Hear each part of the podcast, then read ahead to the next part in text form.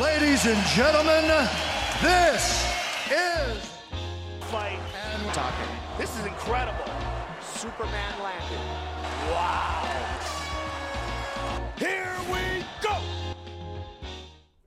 Vážení přátelé, vítejte u dalšího dílu Fight and Talk s Tomášem Klapilem a Patrickem Kinclem. Dnešním hostem je úspěšný český thaiboxer a MMA zápasník Matouš Kohout. Ahoj. Ahoj.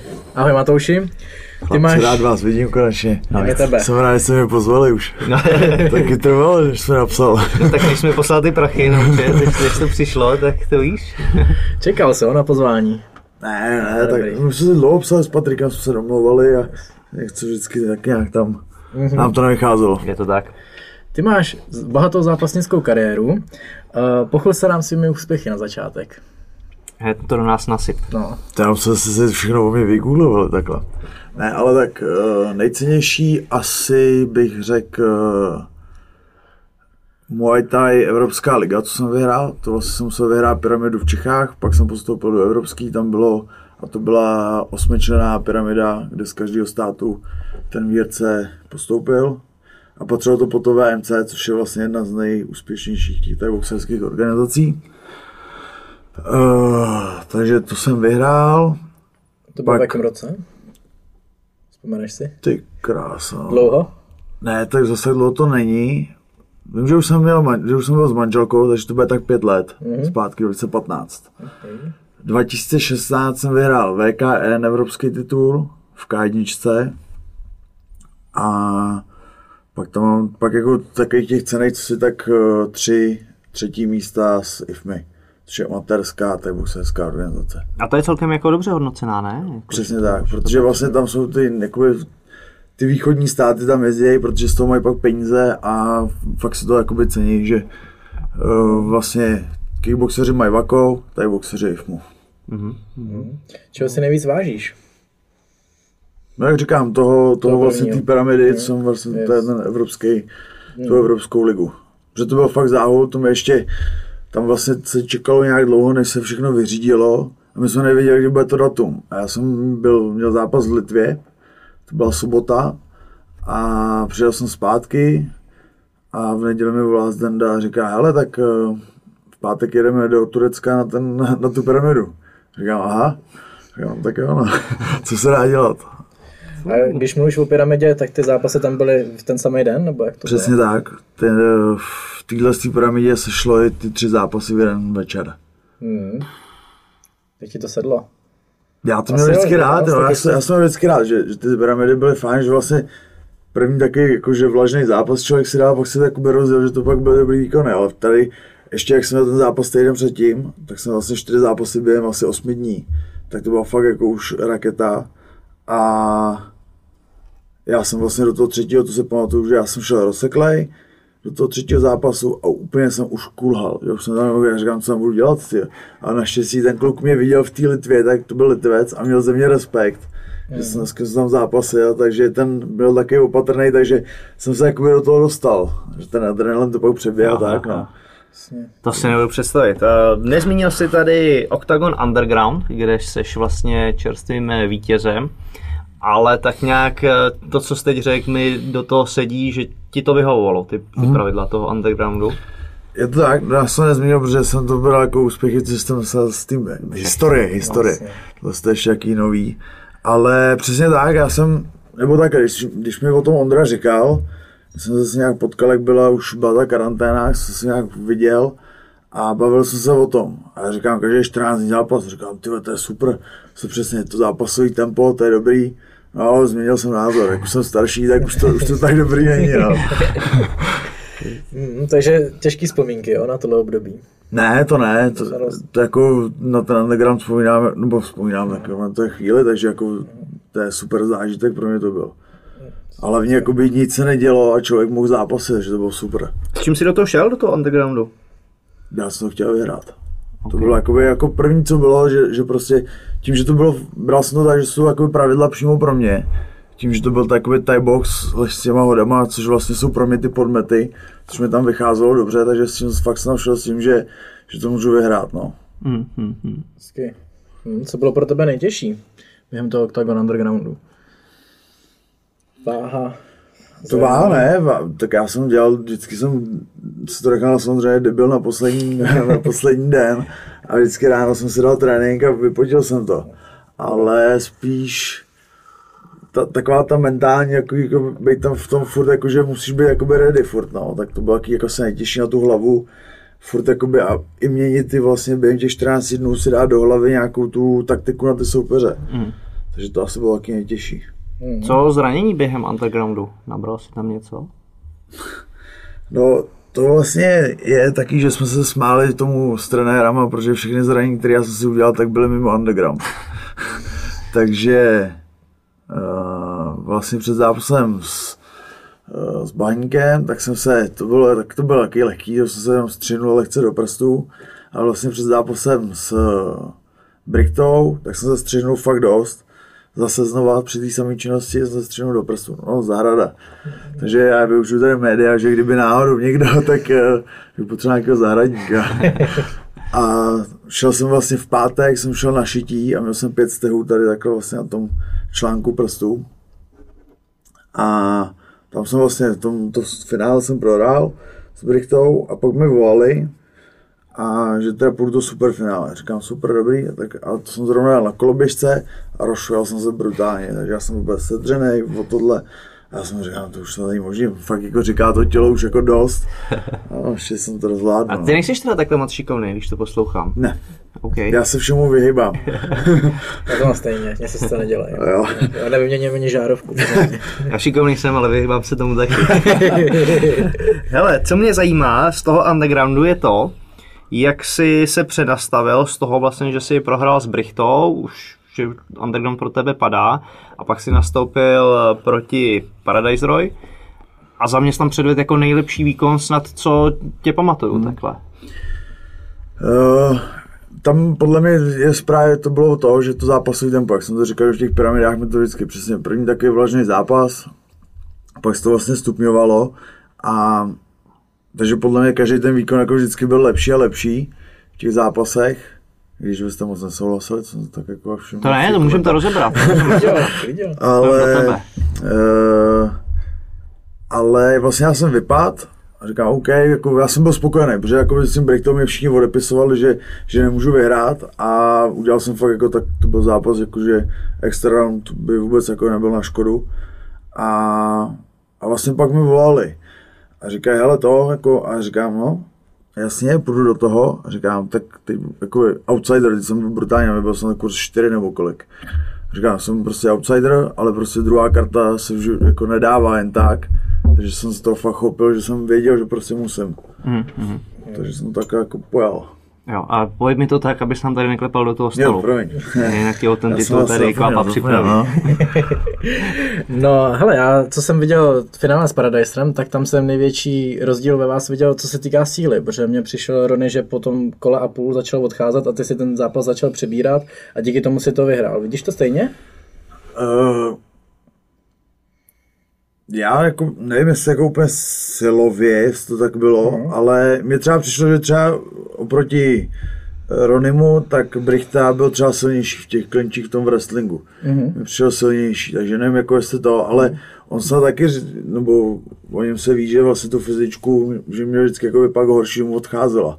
A ono taky jako 3x3 minuty taky není úplná jako sranda, takže podle mě prostě odešel on fyzicky a já jsem fyzicky byl připravený dobře, no, takže podle tam jako by byla moje výhoda. A kde vidíš naopak problém, když jsi šel s Lem? O co ti to myslíš uteklo? No, já jsem na to koukal na ten zápas fakt asi třeba 3x, 4x a já jsem nikdy jakoby nepřišel na to vlastně, kde jsem mohl udělat jako něco víc, nebo asi když bych to rozebíral třeba s trenérama, tak samozřejmě bychom tam našli, vždycky, že jo, jasně, nebo jak jsem tam ho chtěl hodit, on to vlastně přetočil, tam dostal nějaký ten bod navíc, jo, nebo ty signifikantní údery. A tak třeba když se tomu vyhnul, tak to mohl taky vypadat jinak. Ale jakoby já jsem byl spokojený, protože byl jsem prostě outsider a dokázal jsem s ním udělat, mě všichni odepisovali, udělal jsem s ním vyrovnaný zápas, takže já to beru tak, že pro mě to bylo dobrý. Takže si myslíš, že i trošku rozhodčí tam zachybovali, jo? Já si znám tenhle pocit. Tak jako, takhle, já já v tu chvíli jsem věděl prd, jo, ale mě to pak posílal kámoš a říká, hele, vůbec si to nic nedělej, to on tě nepřetočil. On se chytil klece, když je otáčel, tak se chytil klece. Takže vlastně to nemělo být počítaný, takže si vyhrál, takže možná tam chybovali rozhodčí.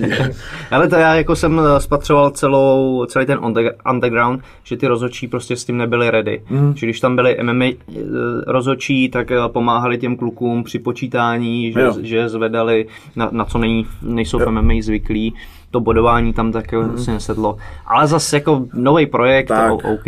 Já vzpomínám, že vlastně jsme byli poprvé na těch pravidlech, když nám vysedlovali, tak vlastně se tam byl rozhodčí, který dělal kickbox vždycky většinou a vysedloval něco Knížákovi. A Knížáko tam vlastně, pardon to slovo, ale zjebal ho, protože vlastně něco může dělat, ale on říká, že ne. Takže vlastně bylo v těch pravidlech trošku jako asi bordel. Ale myslím si, že jakoby ten večer od večeru se to vždycky zlepšovalo. Aha, OK.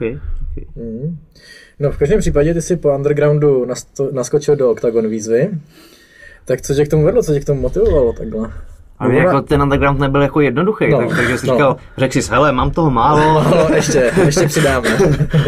No, jako přesně, no, že jsem mohl ještě přidat, ale ne, tak ono to bylo tak, že vlastně já jsem vypadl s Lambrichtou a mi přišla hned první jako nabídka na tu výzvu. Já jsem si říkal, tak jako jsem nějak připravený, trošku se odfrknul a to.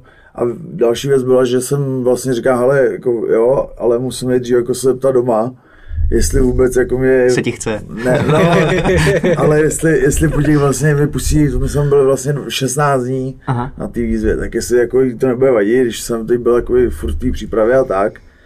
A za což teda jí děkuju, protože to vzala fakt dobře a ještě mi řekla, že to využiju a jdu do toho.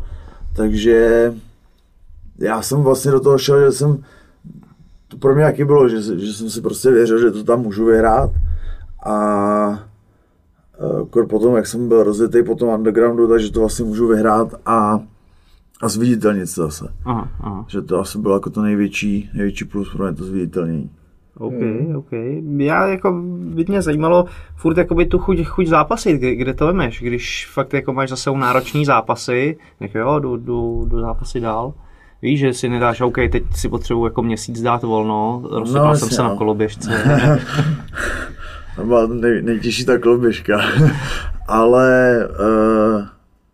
A nebo z těch fightů byl jakoby ready, že jako já nebyl jsem tak obouchaný, abych si řekl, že hele, potřebuji zaléčit loket nebo něco, co zase jako jsem neměl, takže to bylo dobrý a jako s tou příležitostí přišla i ta motivace a ta chuť prostě, takže takhle prostě jsem to bral, ale samozřejmě pak přišla vlastně v té výzvě to zranění a už jako přesně, že jsem trénoval na 50%, tak to člověka nebaví, že? Sám to už asi jak si trénuje. Ale když jedeš na 50%, tak tě to nebaví, teď tam musíš to dělat, nechce se dít, tak to už pak jako právě jsem si říkal, tak já doktoři mi taky říkali, dej si měsíc volno, ale my říkáme, já nemůžu mít, já mám prostě zápas, tak nemůžu mít volno, ale mi to nebavilo, až mi to dohnalo do toho, že jsem to nedoléčil a prostě to volno jsem potřeboval. Asi. No, pojďme k té Octagon výzvě. Octagon výzva je spíš dělaná pro diváka. Tam kamery, střihy, všechno podobně, je tam dlouhý natáčecí dny, co jsem slyšel. Tak jak ti tohle sedlo? Protože není to moc dělaný pro zápasníka, ale spíš pro diváka. Jak jsi to zvládal? No, jako ten kamerový maraton je fakt strašný. Nebo do toho nevyzkoušel, jak jsem dokážu představit. Já jsem říkal, pro mě to byla super zkušenost, že se to člověk vyzkouší, ale třeba teď už bych znovu jako do toho nešel. Že by mi řekli jako třeba za rok, hele, já mám zase výzvu, nechci to zkusit teda ještě jednou, tak už bych asi do toho nešel. Že jako fakt jsem to zkusil, dobrý, ale jako už mi to pak lezlo taky krkem, no. Co konkrétně? No, pojď nám potom povyprávět, my se to nemůžeme představit, jestli to je od rána do večera. No, je to právě, protože oni ti vlastně každý den ti napíšou nějaký program, máš být v 9 třeba v tělocvičně, že se začíná natáčení. Začali jsme natáčení, že to začalo 9:30, takže tam půl hodiny vlastně čekáš, neděláš nic. Pak natočíš něco a pak zase čekáš. Takže vlastně furt čekání, furt točení, děláš rozhovory a vlastně my jsme udělali, já nevím, to bylo podle mě 100 hodin třeba materiálu, ale pak vidíš v té televizi, teď se použila jedna věc, to jako pár sekund vždycky.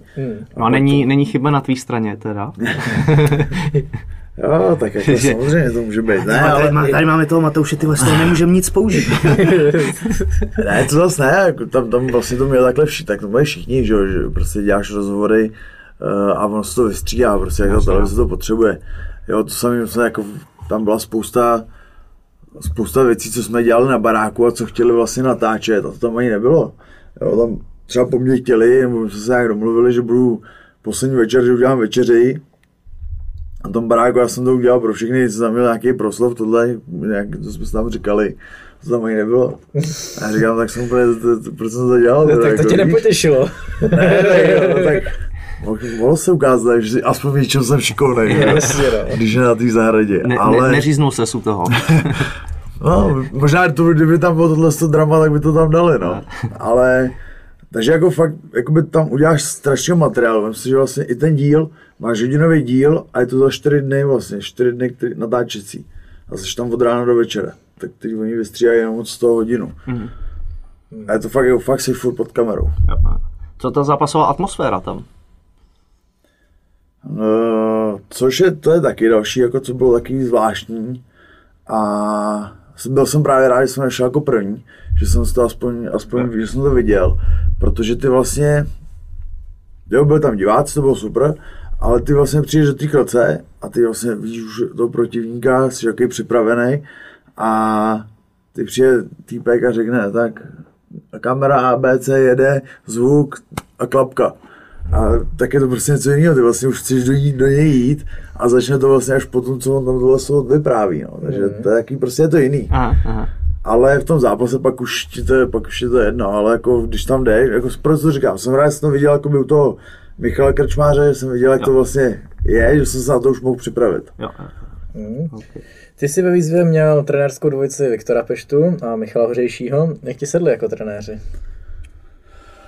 Tak oba dva jsou to spíš osobní, že jo? Přesně tak, jakoby, co se týče těch osobních stránkách, byly strašně v pohodě, super kluci. I mi tam hlavně při tom schazování tak mi pomáhali dost. A trenérský, u Viktora je třeba vidět, že je ještě jako fakt zápasný, že ještě jako tu trenéřinu nemá tak jakoby zžitou. Ale Michal Řeší, s tím jsem jako trénoval super. Mm-hmm. I vlastně právě přesně jak on je zem, jakoby víc tu zem jede, tak jsem právě s nimi nějaký ty tréninky té země, jsme tam něco nějakou vypočátně dělali, tak to bylo fajn. Že to ukáže z jiné stránky. Tak. No, pojďme k tvýmu zápasu ve výzvě. Ty jsi měl zápas se Zajacem, já jsem ten zápas viděl. No, první kolo bylo dost těžký, náročný za mě. Čím tě překvapilo?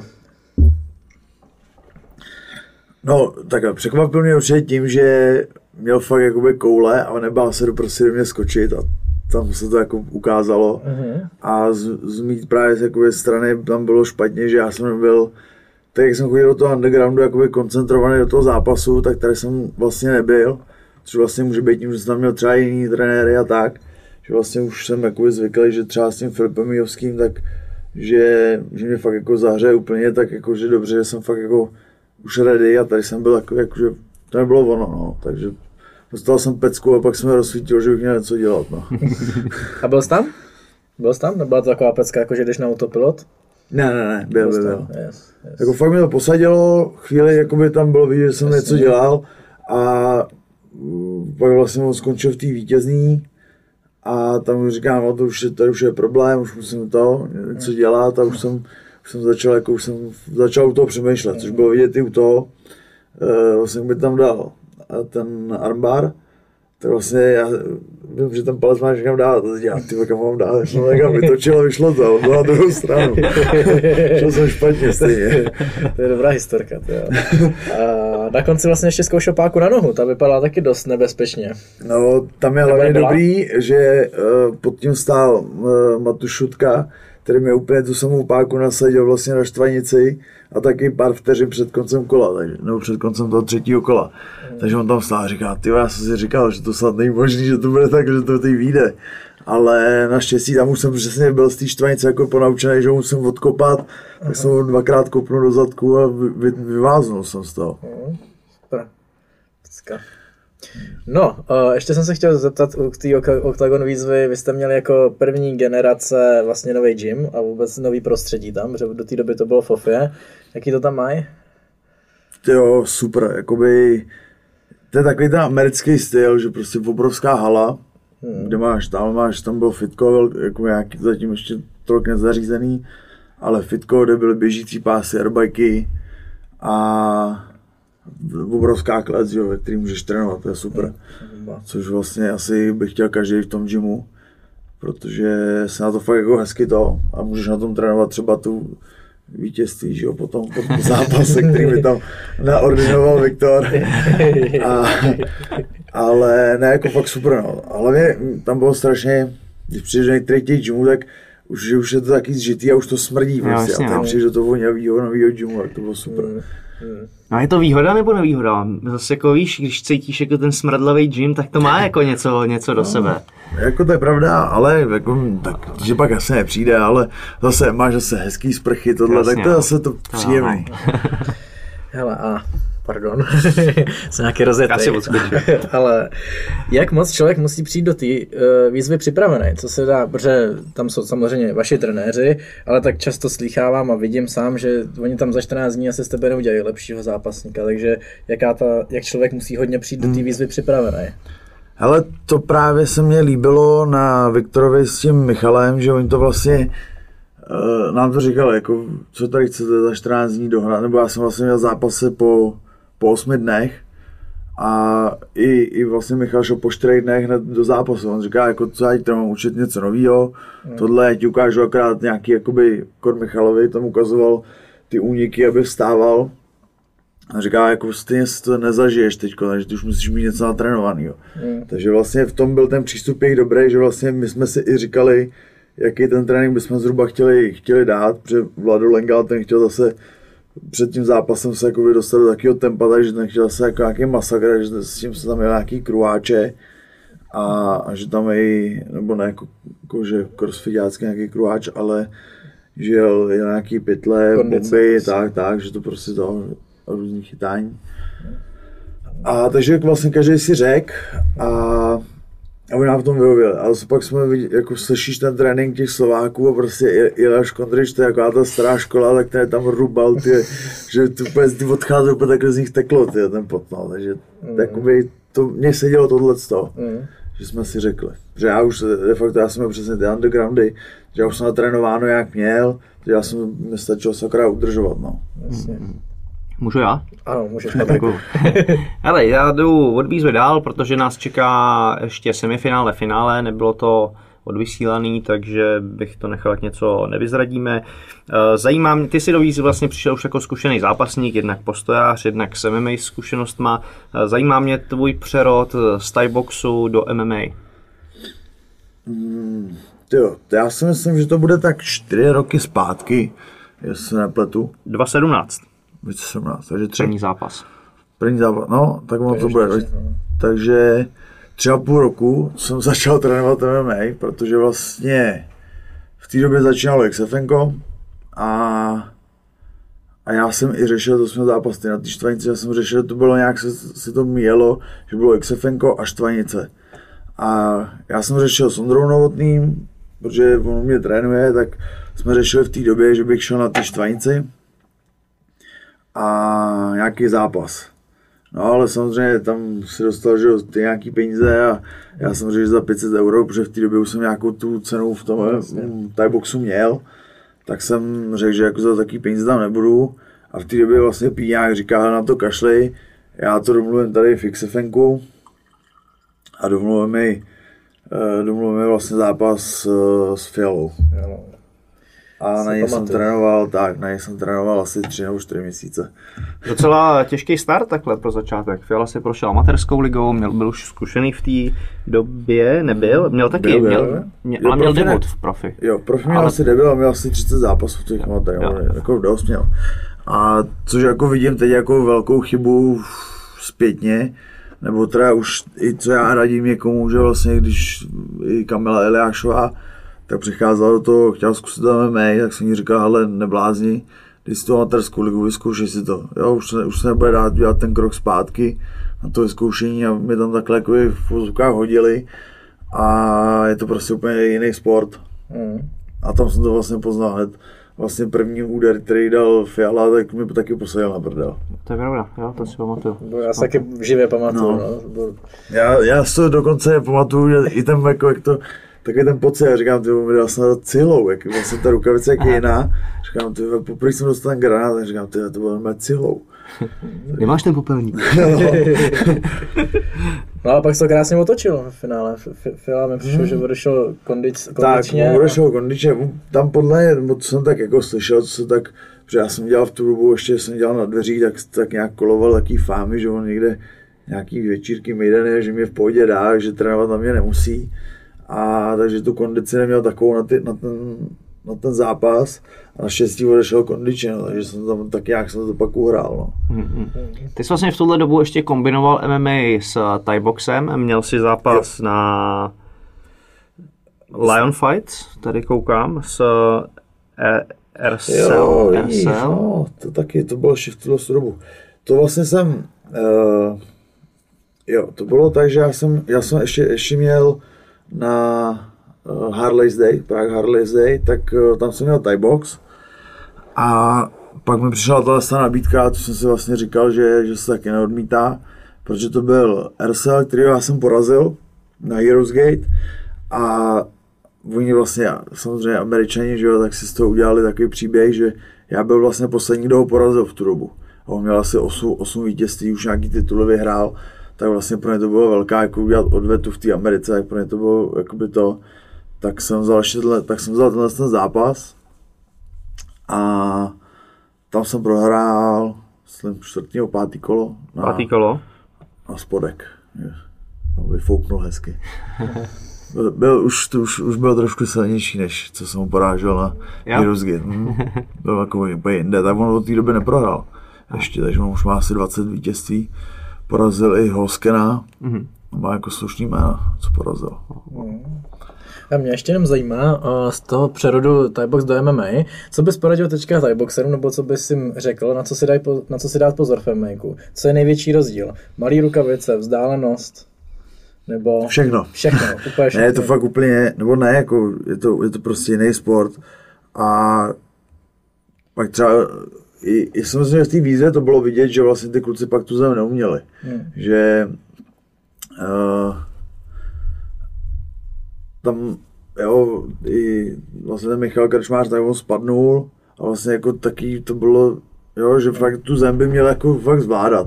Že třeba z toho thaiboxu je dobrý, že tam máš aspoň ten clinch, tak ten wrestling ti tak nějak jde. A když spadneš, tak prostě bys měl prostě z té země nějak umět utíct, no. Takže fakt jako trénovat tohle z toho. No to jsme vlastně viděli teďko, i když já vím, byl to short notice, ale viděli jsme to na posledním oktagonu s Matějem Kuzníkem, kdy vlastně šel s Gubou, Guba se jmenuje, který undergroundem taky jako tam předvedl parádní fighty, tvrdý postojář, ale prostě jakmile se dostal na zem, tak neviděl, jako hájí úplně. A to přesně, to tam u toho Michala, tak tam bylo vidět, že kdyby se ho líp pohlídal, ten Igor se tam pohlídal líp, tak by byl úplně v klidu, ale on se tam dobře nepohlídal, tak mu tam úplně tak jakoby zmatečně utíkal z toho, takže to, že jako podle mě,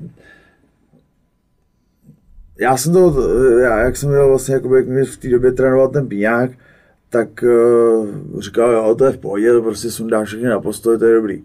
Ale prostě dneska už je to prostě komplexní sport, takže jestli thaiboxer to chce začít dělat, tak musí prostě každou tu disciplínu prostě si nějak najet, no. Hele, z tvých zkušeností jde teda kombinovat thaibox s MMA kariérou pořád, nebo prostě musíš... Tam vlastně poslední moment, co já jsem měl zápas, tak byl v Třinci na Infusonu a to jsem právě měl...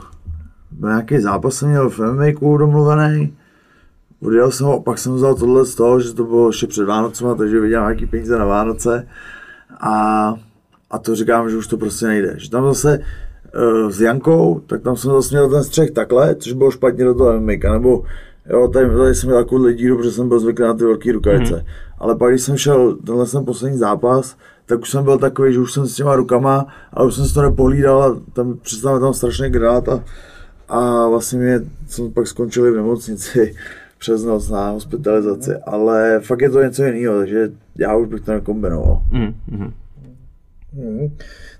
Pojďme ještě jenom k tomu Jankovi, ta prohra na KO, to tenkrát bylo v Foutu aréně, celkem moškový KO, jak se to zvládal tenkrát psychicky? No, asi největší kor jsem dostal od svých manželky. Kouč? No, tam mi říká, proč tam do prdele lezeš, když to neumíš. Tak to je dobrá podpora. To jsem ještě, to já jsem byl v Tajsku, že já jsem vlastně 3 týdny. Půjdeš do Tajska na 3 týdny a pak takhle to. Takže mi právě říkala, ať zůstanu do toho tajboxu, takže vlastně jako ty začátky jako s ní takhle tak byly, že on zůstal do toho tajboxu a hlavně tak bere to tak, že to prostě je pro ně jako brutálnější sport, tak mi říkal, buď v tom thaiboxu a teď už třeba už to vidí zase jinak, že? Teď už je to podpora už je dobrá, tak. Ale potom zápas s Jankou, to je prostě moment, který si pamatuju doteď, co? Že jsem přišel na tu tribunu a hned takovýhle kouk jsem zatáhejt. Tak to je silný teda. Říkám, tak to je dobrá podpora. Dobrá řeč, trenér. Ale ještě další moment je, co si pamatuju, co jsem šel vlastně, jdu z té klace, jdu do té šatny a říkám, tak co zde, jak to vypadalo? A jako dobrý, prodal si, no, ale jako v pohodě. A říkám, aha, jak dlouho to trvalo? Asi 1,5 minuty. Jo. A jak to vypadalo tam 1,5 minuty? A tak jsem to opakoval asi 4krát, než jsem přišel do šatny a začal jsem se jako fakt zpamatovávat, než ta hlava fakt byla v tom otřesu. Tak jsem začal zpamatovávat a pak jsem se podíval vlastně na to a začal jsem to jsem viděl na tom videu, tak jsem to začalo všechno přehrávat do té hlavy a už jsem to začal vzpomínat. No. Okay. No, to bylo první káčko v tvý kariéře? Jo, to bylo, první. Vlastně a pak bylo tohle, a to bylo, že tam jsem měl 2 počítání v tom Třinci, ale čistý KO to bylo jediný. Protože pak já jsem dostal 2krát nuty. 2krát jsem byl vyplej na žebra. No ty jsi v každém případě manželku neposlech a u MMA jsi stejně zůstal, tak kde jsi vzal tu motivaci? Jako bavilo tě víc to MMA, nebo co tě jako motivovalo potom se dostat zpátky? Na koně. A jak jsi to kousal to káčko? Vzal jsi to jako sportovně? Že jo, vzal jsem to, protože jsem byl přesně v tom, že vidím, že to je prostě jiný sport. Ještě tím, jak už to dělám díl, tak prostě vidím fakt, že to je úplný rozdíl. A je to třeba vidět, když jdu teď spárovat do toho KBC, kde jsem vlastně trénoval ten Thai box a spáru tam s klukama, tak mám prostě takový jiný pohyb než oni. Oni se možná tvrdší, ale já zase přehraju tím pohybem. Takže je to fakt úplně něco jiného. A vlastně pro mě byla největší motivace, že vlastně jsem se učil něco nového a strašně to bavilo. Že vlastně jsem neztratil tu chuť tou prohrou, ale že jsem vlastně jako měl motivaci, jako tak teď se posral, tak pojď, uděláš to líp zase v dalším zápase. No. Takže ta motivace byla v tomhle z toho se zlepšovat. Takže tě otevřelo dveře do dalšího světa. Teda. Přesně tak. A nakonec skončíš. Tady to máš brazilský wrestling, to je úplně spoustu věcí se musí člověk učit a to se ani nenaučíš, podle mě všechno, co jsi měl. A skončíš nakonec u kimona? Já už chodím kimono. Já jsem si dal předsevzetí, to bylo někdy, že než začala ta první karanténa na jaře, že bych chtěl do konce roku modrý pásek, ale jak mi to asi nevíde, že to furt dělat začne. Dá se koupit, ne? V Americe někde. No, přes nějakou crazy akademii se tam dá, když nahraješ nějaký videa, nějakých technik, tak ti ho pošlou. No. Tak je to i fakt? No, fakt, takhle jsou prodejní. To jsi měl říkat. A má to, jako prestiž to moc nemá, ale... Zachy můj černej, to se bude ptát. No, tak to jsi snad první postař, co jako k jitsu jako nekouká jako na G. No, to byla... Přesně, když jsem začínal, říkám, ty mě ta zem nebaví, já nechci prostě na to chodit a válet se po někom, teď je to hnusný, a to fakt začalo bavit. A hlavně musím říct, že díky tomu trenérovi Ivanovi, co máme u nás, tak on je strašně jakoby pohodový týpek a strašně mi sedí lidsky, že mě to s ním začalo hrozně bavit. A i vidím, že on se jakoby snaží mi předávat ty věci a posouvat mě, že mě to fakt jakoby s ním baví a fakt mě to chytlo a proto jsem i řekl, že jako půjdu na to kimono a začnu mě bavit i to kimono. Ty budeš mít větší pásek než já, sakra. Měl bys přidat. Hele, tohle já vidím jako největší problém u postojářů, ten old school přístup, že prostě zem je pro holky. Zase se vrátím k tomu Kuzníkovi s Gubou, kdy vlastně v tom medailinku říkal, že doufám, že se bude chtít rvát jako chlap a to. A říkám, jo, tak jo. Tak klasika, tak třeba ten můj trenér Zenda Švamberg, on to říká furt, že chlapi se perou v postoji. Což jako třeba já mám taky jako radši postoj, ale musím říct, že mě to jako fakt ne, tak jako když to bereš takhle jako popichování, tak je to jakoby OK, ale když to jdeš jako zápasit, no, tak je to špatně. S tímhle přístupem to nejde. A to je ono, že právě to bylo, že pak já jsem nějaký zápasy, že taky mě třeba na té zemi fakt drtili a říkám, takhle to nejde, musím prostě se tam zlepšovat a prostě mu to jde všechno ruku v ruce, no. Ono vlastně pak k tomu čuchneš i při tréninku, ne? Najednou OK, v postojím dáváš, někdo tě hodí, no, jsi tam za saláma. Já jsem u vás v tom Hradci dostával jako dost takhle na té zemi, že jste tam vládovali všichni. Jo, ale to je to, co ti jakoby posledně říkal, kurva, ty vole, tak já tady se nechci válet. A což mi tam jakoby někteří říkali, že vlastně každý týden, vlastně, co jsem dostával od vás tuhle tu bídu, tak každý ten týden byl jakoby lepší a lepší, no. Takže ono jako fakt... Nemáš přesně, no. Člověk tomu jakoby čuchá, jde to no.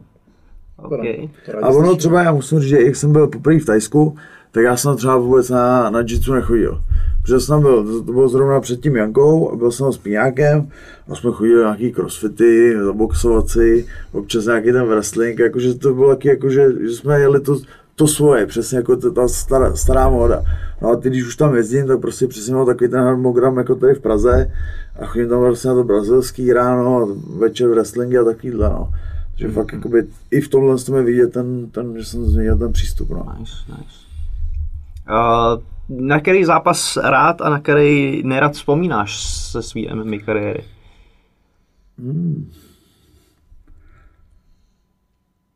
No. Okay. Tak nerad. Že ona třeba i každá ta porážka, tak ona něco nějak tě posune dál, že vlastně já si furt myslím, že pro mě ta prohra je největší učitel, takže ať už to bylo s Jankou ten zápas, tak ten třeba to má jako, že to je prostě toho si váží nejvíc, že vypnul mě vlastně v postoji. Ale já to beru tak, že vlastně to zase ukázalo, že musím trénovat jinak a asi jako teď zpětně, tak bych z toho Heroes Gate, kde vlastně mě uškrtil ten Portugalec, tak asi tam bych trošku tu přípravu změnil jinak, protože si myslím, že byl taky hratelný, že bych ho mohl jako porazit, ale v té přípravě jsem byl taky jako zatuhlej, tak si myslím, že tam byla chyba trošku v té silové přípravě. No. A zápas, který bys vypichol, který tě baví, když se jako hlídneš zpátky, říká, jo, tady tohle se mi povedlo, to je... Asi ten s tím Matoušem Šutkou, tam byl dobrý na ty štvanice. Tam se mi extrémně líbily ty podmety, to mě musíš naučit, to byla bomba. A to všechno z tajboxu, že? To bylo i dobrý právě v undergroundu, že vlastně tam bylo vidět, že Janka se snažil házet klasický takedowny a vyšťavil se. Ano. A já jsem vlastně ten první zápas dělal tyhle takový úsporný takedown, že to vlastně ho podmeteš, je to bez práce. Krásně to vypadá, jako není to fyzicky náročný. Tak. Uděláš nám seminář. OK, pojďme dál. Hele, asi víme, že život není jenom slunce, duha, motýlci v břiše. Ty máš za sebou docela nepříjemnou událost, kterou asi nechce nikdo zažít, a to, že jsi způsobil havárku. Můžeme se o tom pobavit? Jo, určitě. Tak. Okay. Já myslím, že na internetu se každý o tom přečte, když si mě vygoogluje. Ale já právě proto jsme chtěli to rozebrat, aby jsme to taky viděli z tvý stránky hlavně. Ale tak já, co jsem četl články, tak tam je to, že jsi měl havárku, způsobil si smrtelné zranění, ale jak k tomu došlo vůbec? No, vlastně já jsem byl z práce, když jsem ještě dělal James Deanovi noční, takže jsem měl ráno, ale ono to je jako shoda všech jakoby náhod, protože já jsem ani ten den neměl být v práci. Já jsem měl být v Bulharsku s Terezou Dvořákovou jako trenér, tam nakonec si tam vzal někoho jinýho a v pátek mi volá kamarád, jestli nechci v souboru do práce. Takže vlastně teď můžu připisovat to jakoby jemu, že to asi jeho chyba teda. Ne, takže jsem šel vlastně, ani jsem tam měl být, takže jako fakt je to jako, nic se asi neděje jen tak, no, takže vlastně já jsem měl z práce. ani jsem vlastně neměl tréninky žádný noční, protože jsem byl prostě pryč, takže já jsem byl fakt jako, cítil jsem se normálně. No a když jsem jel domů, tak prostě jsem dostal už asi fakt jako pár metrů taky před barákem, tak jsem dostal mikrospánek a vlastně tam je taky esíčko. Já jsem z toho esíčka jel jakoby rovně a srazil jsem se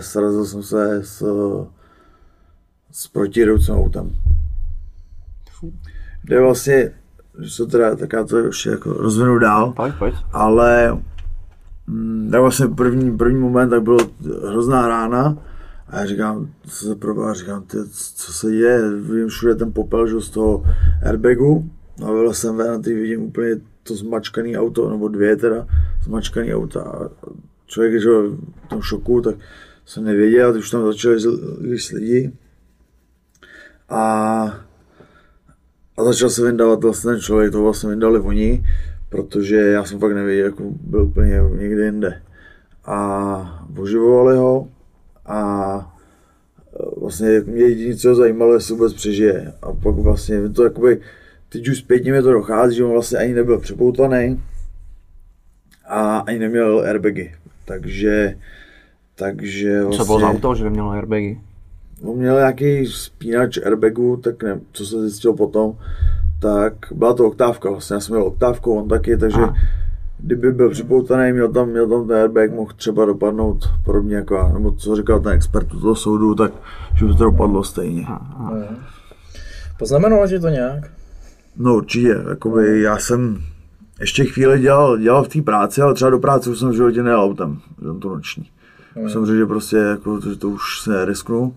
Takže jsem do práce už nejezdil autem a pak byl nějaký moment, to bylo asi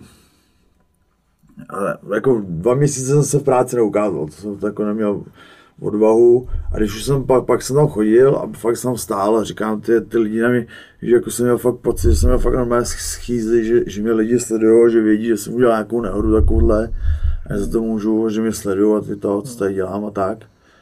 A já jsem byl pak v Tajsku a píše mi kamarád, jeden z posledních, co vlastně tam byl z té staré party na těch dveřích a říkal, že končí, tak jim, abych to věděl.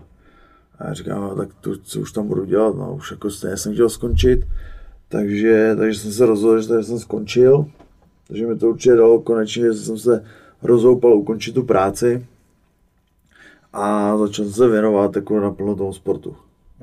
V tomhle období se asi lehce netrénuje, nebo? No, vládal jsi vypnout hlavu ještě na ten trénink a soustředit se na trénování. No tě zase jako může pomoct, ne? Na jo, ty tréninky právě bylo jediný, kdy já jsem na to nemyslel, že jsem vlastně přišel jako do takého kolektivu, že pro mě fakt bylo nejhorší, když jsem byl nějak sám. Takže nejhorší třeba bylo, protože ještě je to ke všemu místo, že když já jedu z centra, tak jedu vždycky kolem toho, takže já denně kolem toho jezdím třeba 4krát teďko.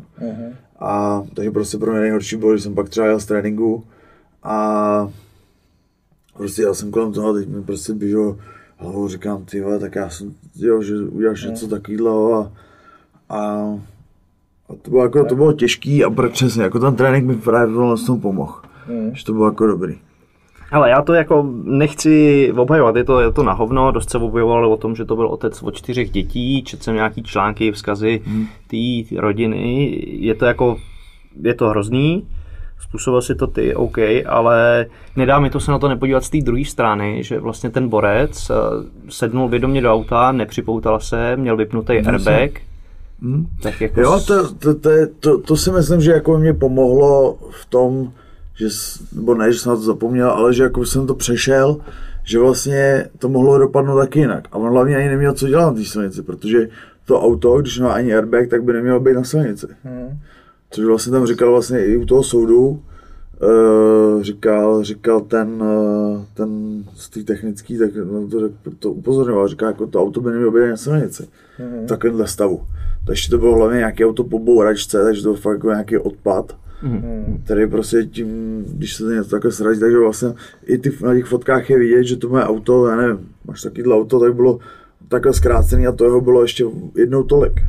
To bylo prostě už...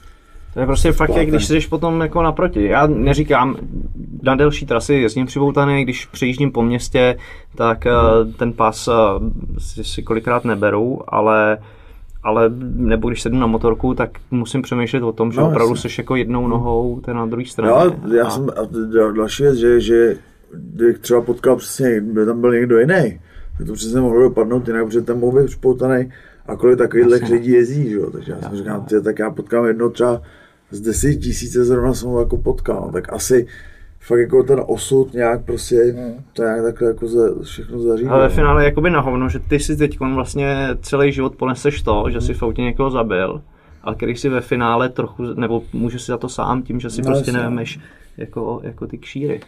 Jako pohled té druhé strany je v tomhle tom hrozně crazy, že jasně, ty ovlivníš tu rodinu, ale stejně tak oni ovlivnějí jako už celý ale třeba to nikdo nekouká už, no, to je taky jako, nebo ani třeba u toho soudu na to nějak koukali. Že vlastně tam jediný, kdy se vlastně koukal na to, že on tak byla až ta finanční odškodnění. Že jako dílka mýho trestu, tak na to vůbec nebral ohled, že vlastně si to připůsobil on. Tak to vůbec tomu nějak nehrálo roli.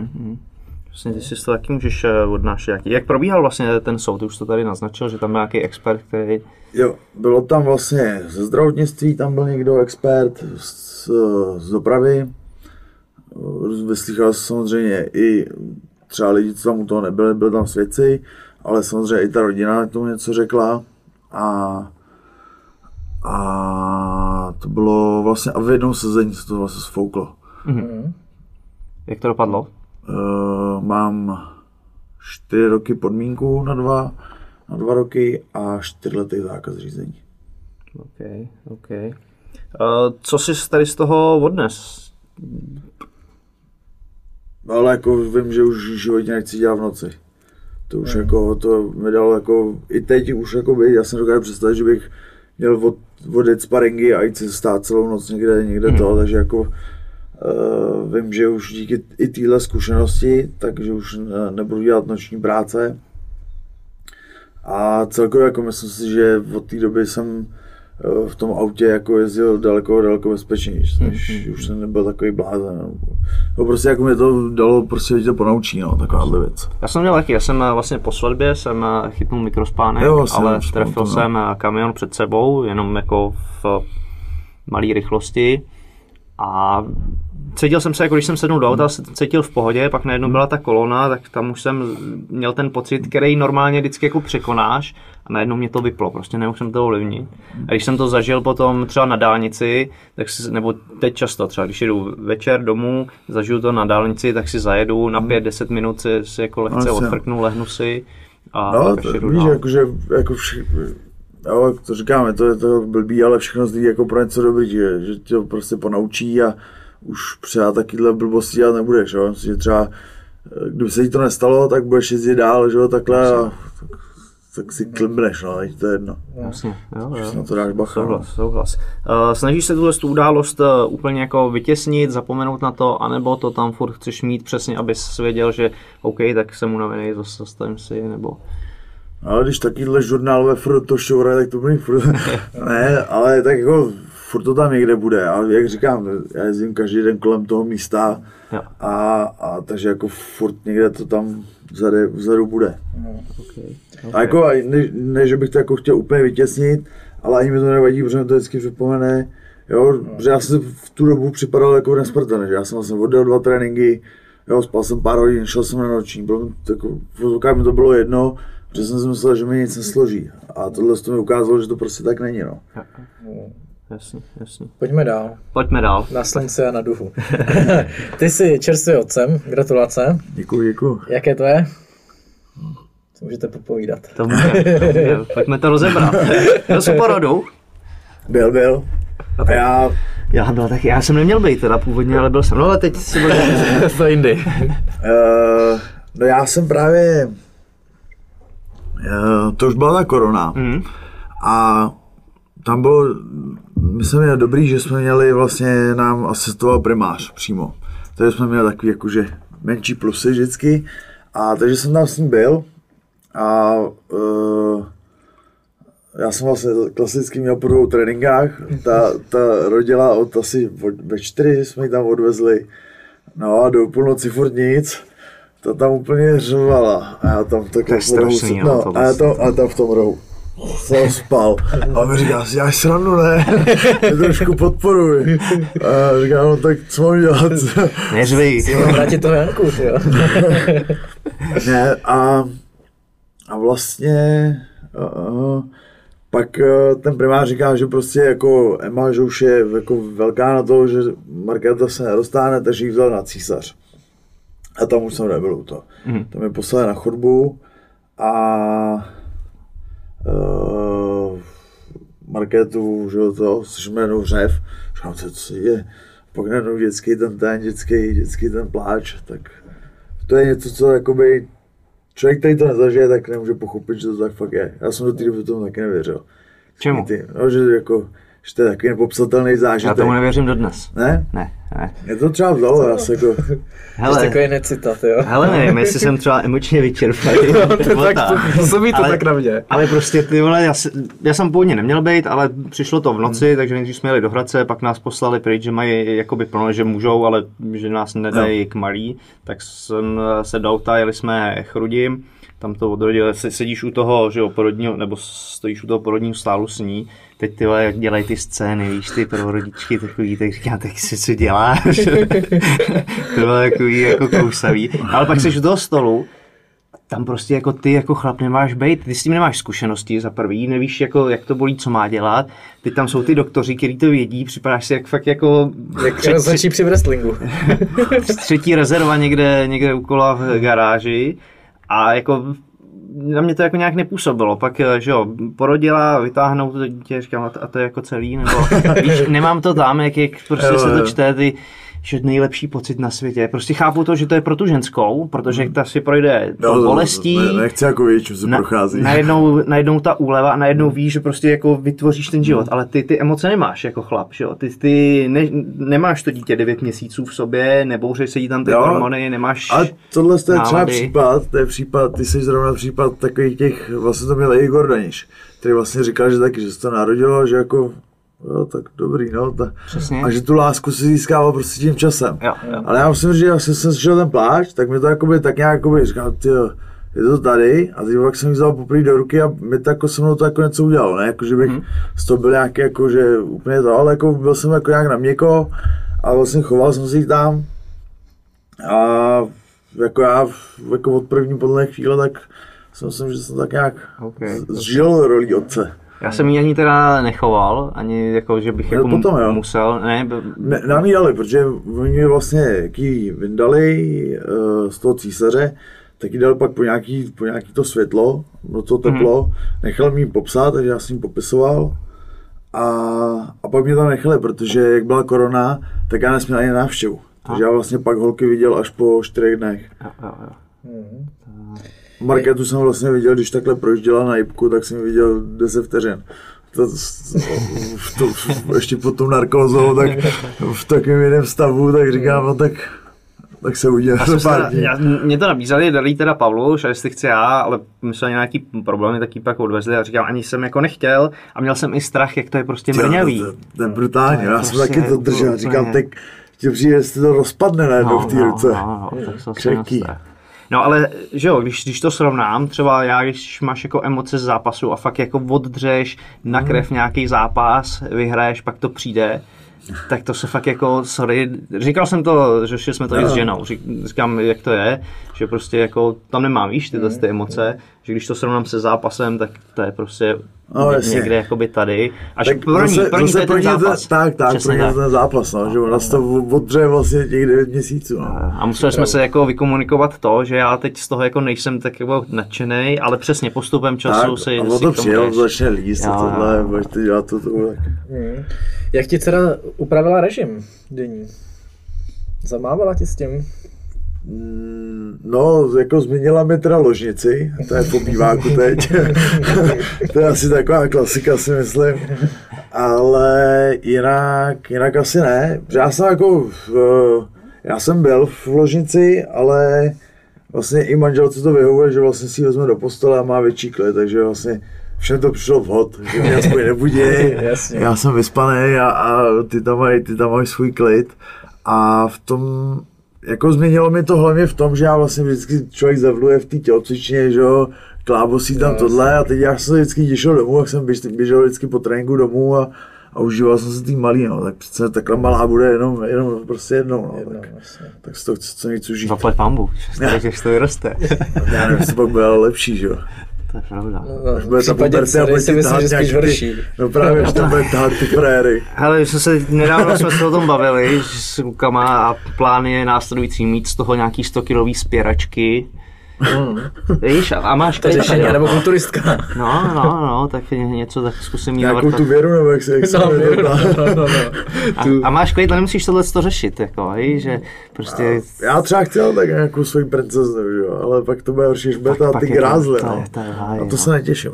A to přijde. Chápeš to, že tohle se reálně nastane. A ty víš, co jí budou dělat. Protože ty jsi to dělal taky. A nebo ona jim, v horším případě. Klápo, nech to. To je velký strašák. Je? Musíš se s tím srovnat. No. Hele, co já třeba tady na tom obdivu, když jsme přijeli vlastně domů, tak třeba těch prvních 14 dnů, 3 týdny, ty ženský fakt jako se nezastaví teda. Já nevím, jak to měli u vás, ale... Hele, já... Jako fakt, jak jsem to nikdy neprožil, tak jsem tomu ani nevěřil, ale fakt jako všechen obdiv těm ženským. A hlavně jako, já si nedokážu představit, že jako nedivím se tomu, že těm ženským občas magoří, že prostě magořej, protože já jsem vstával, 3krát jsem třeba jako, že spala, tak jsem krmil já a teď jsem, že ty máš každý 3 hodiny třeba vstávat v tu noc. Jo. Tak to je jasný, že pak se to začne hrabat. To je jako crazy. Já měl jako chodící mrtvolu doma, kolikrát jsou takové ty kruhy pod očima. No. Říkám, ty kráso, to už je úžasné. A jako, snažíš se jako jí pomoct co nějakým způsobem, ale nemůžeš, že jo? Protože jo, takhle. Jako, já jsem se snažil vždycky jako, že třeba jsem jí vzal jako kočárek a šel jsem ven a říkám, hele, lehni si a to, což vlastně i moje máma, tak tady taky jakoby říkala, hele, já vždycky přijdu jednou, za týden přijdu, vezmu si ji a ty i kdyby jsi měl být doma, tak prostě ať si něco dělej a odpočíň se, no. Jo, to jako mám, fakt je to šílený. To taky funguje, no. Že fakt jako, já nechápu, jak je třeba matky samoživitelky tohle jako zvládnou, to jako nejde, ty vole. Více než ještě psá, že jo? No. Potřebuješ minimálně tak 3-4 lidí, kteří ti s tím jako pomůžou, abys byl jako schopný jako fungovat nějakou. To tě čekají věci, Klapomíre. No, ještě mám čas, díky bohu. A to máme jako v pohodě, že malá spí, co jsem i slyšel, že jak se budí lidem, nebo že jim děti prče. Budí, a tak, no. Jsem měl právě nad náma, tak to je zhruba stejně starý dítě a to řvalo, a to bylo slyšet takhle toho přesto. A říkám, tohle jste mít doma, to bych se zbláznil. Takže taky máme štěstí, že máme klid, no. Máš už naplánovanou budoucnost pro dceru? Ne, nemám vůbec. Vemu tě do kroužku spírání. To jsem ještě jako nad tím asi taky neuvažoval. Nemáš to tam, jako, no? Ne. Okay. Ne, jako říkal jsem si, že kdyby to byl kluk, jak jsem měl takovou tu představu, že bych chodil třeba na zápas, měl tu obratnost a tohle z toho, ale u holky nevím, mě nic jako nenapadá. Nějaký klavírek, balet, nevím. Plavání se mi líbí, volek. Ne, gymnastika. Taky dobrá. To je nemoderní s těma bojovinama, jak tam jezdí, ale klasickou gymnastikou a s atletikou to kombinovat, tak je za mě ideální plán, ale uvidíme, no, třeba jí bude víc bavit četba a... Nebo spírání. A nebo počítač, jo, co je takhle se počítače. Ty jo, no. Pojďme do závěru. Pojďme.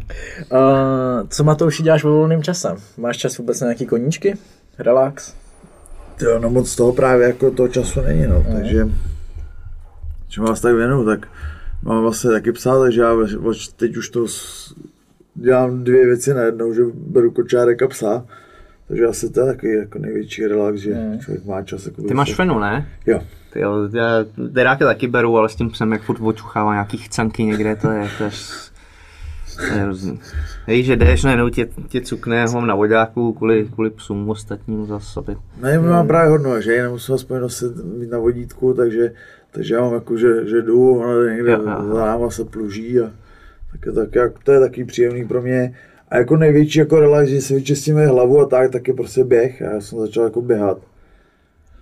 Je to hnus, taky jsem to neměl nikde rád, ale jako nějak jsem se tou první karanténou, tak jsem se jako proběhl k tomu, že mi to nevadí a že fakt jako si pro to jako odpočinu. Což mi většinou doporučují, že vlastně v nějaký tepovce tak je to fakt jakoby v té další trase, tak je to i relaxační pro to tělo. Jak dlouho vydržíš běhat takhle? A ty docela běháš, co já koukám, sdílíš, že jako i v tempu, že to není nějaká relaxační tepovka. No já právě vždycky, když pak vyběhnu, tak si říkám, tyhle, tak protože jak mám hodinky, že, tak mi to ukazuje ty časy jako předešlý a tak, jak si pamatuju. A já jsem začínal nějakých 5:30 na kilometr, už mám 5:13, no. Takže jako, ale těším se na půlmaratonek nějaký, až se budu běhat. Jo, dáš si? Chtěl bych, no. Okay. Taky mám jako v hlavě, jako, že bych jednou jako chtěl. Není to tak. Ale jako nejvíc jsem dal, když jsem byl takhle běhat, jako, tak jsem dal 15 kiláků, no. Že jako víc asi, protože já už pak nevím, kde už nevím, kam vymýšlet, tak kam běhat. Takže jako dokola jedině, no. No, což mě nebaví, ale. To chápu. Já jsem jednou běžel hodinu na páse, jako, to bylo taky masakr. Tak to je strašný. Teď to se ti sníží IQ o 20. To jsem dal asi dvakrát, to je strašný. To je masakr. Hlavně jako ty automatický jako běhadla, to není ani běh, že jo? To se vyskakuješ jenom a běží to od tebe, nebo jako trochu, jo, ale nedá se to pak srovnat. Uděláš si, že jo, 5 minut na kilometr, jak úplně v pohodě, ale pak vyběhneš a nic. Co sociální sítě, Matouši? Postojáři jsou známí tím, že ty sociální sítě moc nejdou, ale ty jsi to změnil. Ale mě to jako začalo bavit. Já nevím, když se to jako zlomilo, ale nějak jakoby mě to začalo bavit nějak. No. Jako. Jo, to my říkáme s Patrikem hodně, no, že ze začátku jako jsme k tomu měli tak stejný jako pohled, že to jako nebudeme dělat, ale čím díl to člověk dělá, tak se jako to tak nějak jako dostaneš a pak je to svým způsobem jako i baví, no. Přesně, a i tam je dobrý, že jako občas, že máš taky jako to načasování, že někde tam dáš fotku tak, někde tak, pak to má jako jiný dosah a takhle, tak je to i takový trošku hazard, to je to taky zajímavý. Nevím, začalo to bavit a vždycky jako tak nějak s tím nějak žiju teď už, no. Sleduješ někoho zajímavého, kromě nás dvou? Mě třeba baví. Já právě už to jakoby neprojíždím, jak tam dávám ty své věci furt, tak už to pak vypínám, nebo se snažím vypínat. Že jako vidím, jako projedu to, jako nějak to rychle projedu a že bych jako vytipovanýho jednoho, že ten je fakt super, to moc nemám, no. Jako že Štáfek tam dává jako občas dobrý fakt věci, že ty mě baví. Jako teď, jak bude ten lavej, tak to bude dobrý. To dělali, no. Tak ty mě baví, ten vlastně má vlastně Instagram vlastní, tak to mi baví. A lavej. No. Ještě se zeptám, sleduješ UFCčko? Jo. Tohle to asi vyjde po sobotě? 100% to vyjde po sobotě. Ale stejně se na to chci zeptat. Jak vidíš Khabiba s Gaethjem? No, já si myslím, že jako celý svět. Že to bude Khabib, ale všichni fandíme Gaethjemu, ne? Jo tak? Ale já mám rád oba dva, my jsme se o tom tady s Patrikem taky bavili a já mám rád oba dva, ale samozřejmě mé srdce spíš směřuje k tomu Khabibovi. No. Tak jo. Ale jako jak je to Dagestánec, taky mi trochu jako, co mi to příčí, ale jako já mám rád od začátku, co jako dělám MMA, takže tam trochu. To nemůžu jako ignorovat. Okay. Ale já to teď jako do toho tak nějak se snažím být pro někoho, koukám na tiskovky, koukám na to embedded, co se tam děje a furt myslím si, že budou rozhodovat hrozný jakoby detaily z toho, že Khabib už v Abu Dhabi zápasil, Gaethje poprvé vyjel někam takhle daleko, Dana White mu zaplatil první třídu pro rodiče, což je, víš, jako najednou něco jiného. On je to Gaethje je navíc performer, který mu sedí, když tam má tu skupinu lidí, který ho ženou. Khabib bude zase těžší, jak není takový aktivní, tak si myslím, že to je i kvůli tomu schazování, že schazuje ranec. Na druhou stranu ten wrestling Gaethje má a je to hrozně těžké. Já mu věřím, hele, jako my jsme to tady... Já se strašně líbil vlastně zápasek měl s Fergusonem, že dokázal 5 to je dával taky granáty tomu Fergusonovi. Takže jako kdyby mu tam takhle sázel, no tak když ho nehodí, nebo tam takhle sázel, tak jako... Že... Vlastně ten Conor říkal, že je skleněný, že si dělal srandu, tak třeba by tam něco jako prošlo. No. Jo, a ta fíza tam je, víš, že Khabib, on má zase náročný ten wrestling, že to není, že tě hodí a pohoda, ale on to hodí jde, a je v tom náročnej, furt to jakoby drží silově a ždíme tě, že to je jako nepříjemný ten jeho styl. No jsem na to zvědavý, jako, fakt jako... už jsem právě jako říkám, hele, v sobotu budu dávat UFCčko večer a první, ježišo, takže... Ale díky bohu rozumnej čas, jako... Konečně, no, člověk nemusí stávat. OK, hele, máme tady pravidelné rubriky, jednou z nich je kniha nebo film, kterým bys nám doporučil? Fuh.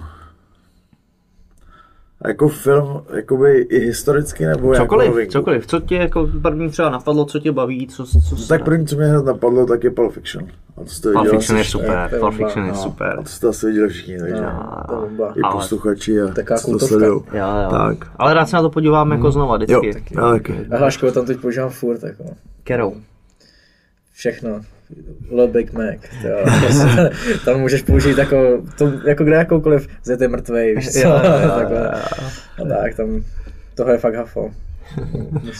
Takže jako to je asi film, knížku, těch já moc nepřečet, takže to vám moc neporadím, no. Takže jedinou, kterou jsem přečet, tak je Fotbalová fabrika, to je docela zajímavý, to je o chuligánech z Anglie, tak to je dobrý. OK. No a poslední? Poslední je lifehack, nějaký... Neboli zlepšovák. Zlepšovák. Životní, něco, co by každému mohlo pomoct v denním životě. Jo. Co pomáhá tobě? Ale že mám tramvajku a neplatím pokuty. Tramvajku? Tramvajka, my nemáme tramvaje tady teda. Tak co máte, s čím jezdíte v MHDčku? Autobus, trolejbus. No, tak musíš mít tu kartičku, že měsíčně. Okay. Tak tu si pořiďte, neplatíte pokuty.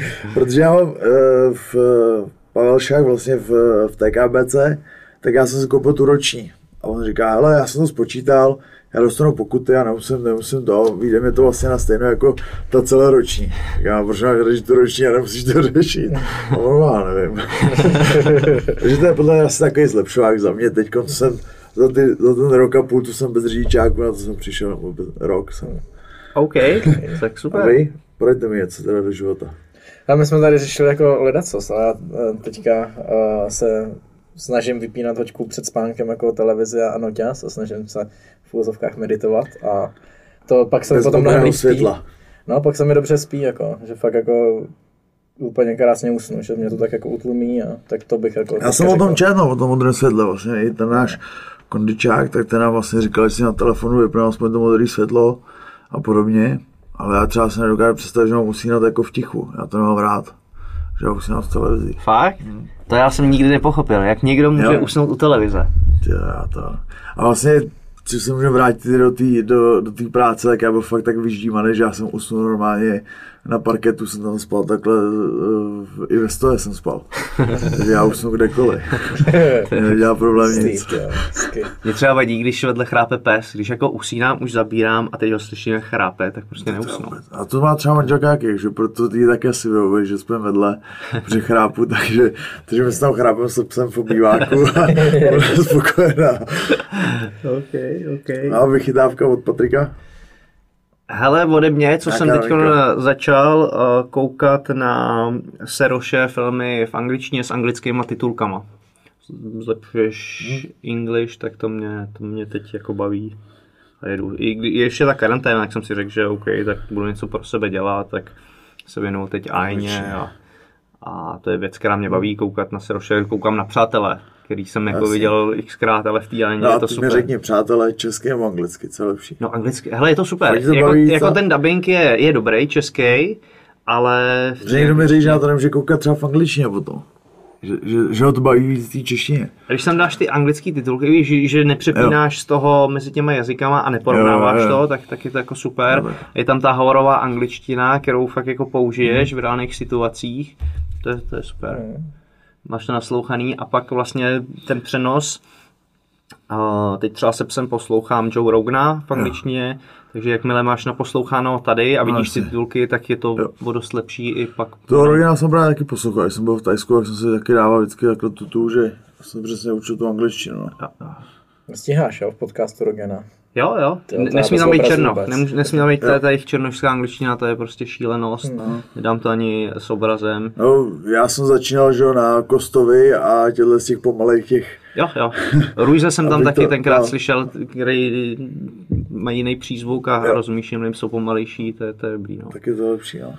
Teď tam poslouchám s nějakýma borcema z armády, z bývalých, co byl 7 let v Iráku, to je moc zajímavý.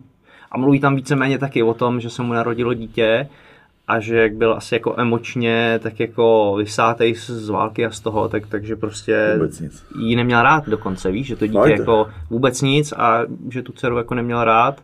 A ty se zastavil a říká, OK, tady musím něco změnit a že to je jako běžná věc. OK, Matouši, díky moc, že jsi dorazil. Díky. Já děkuji za pozvání. Tímto se s tebou loučíme. Vám, vážení diváci, děkujeme za pozornost, za shlédnutí. Sledovat nás můžete zde na Východočeské televize V1 nebo na YouTube a poslouchat přes podcastové aplikace Spotify, Google Podcasty, Apple Podcasty a najdete nás taky na Soundcloudu. Ještě jednou děkujeme a ahoj. Ahoj. Ahoj.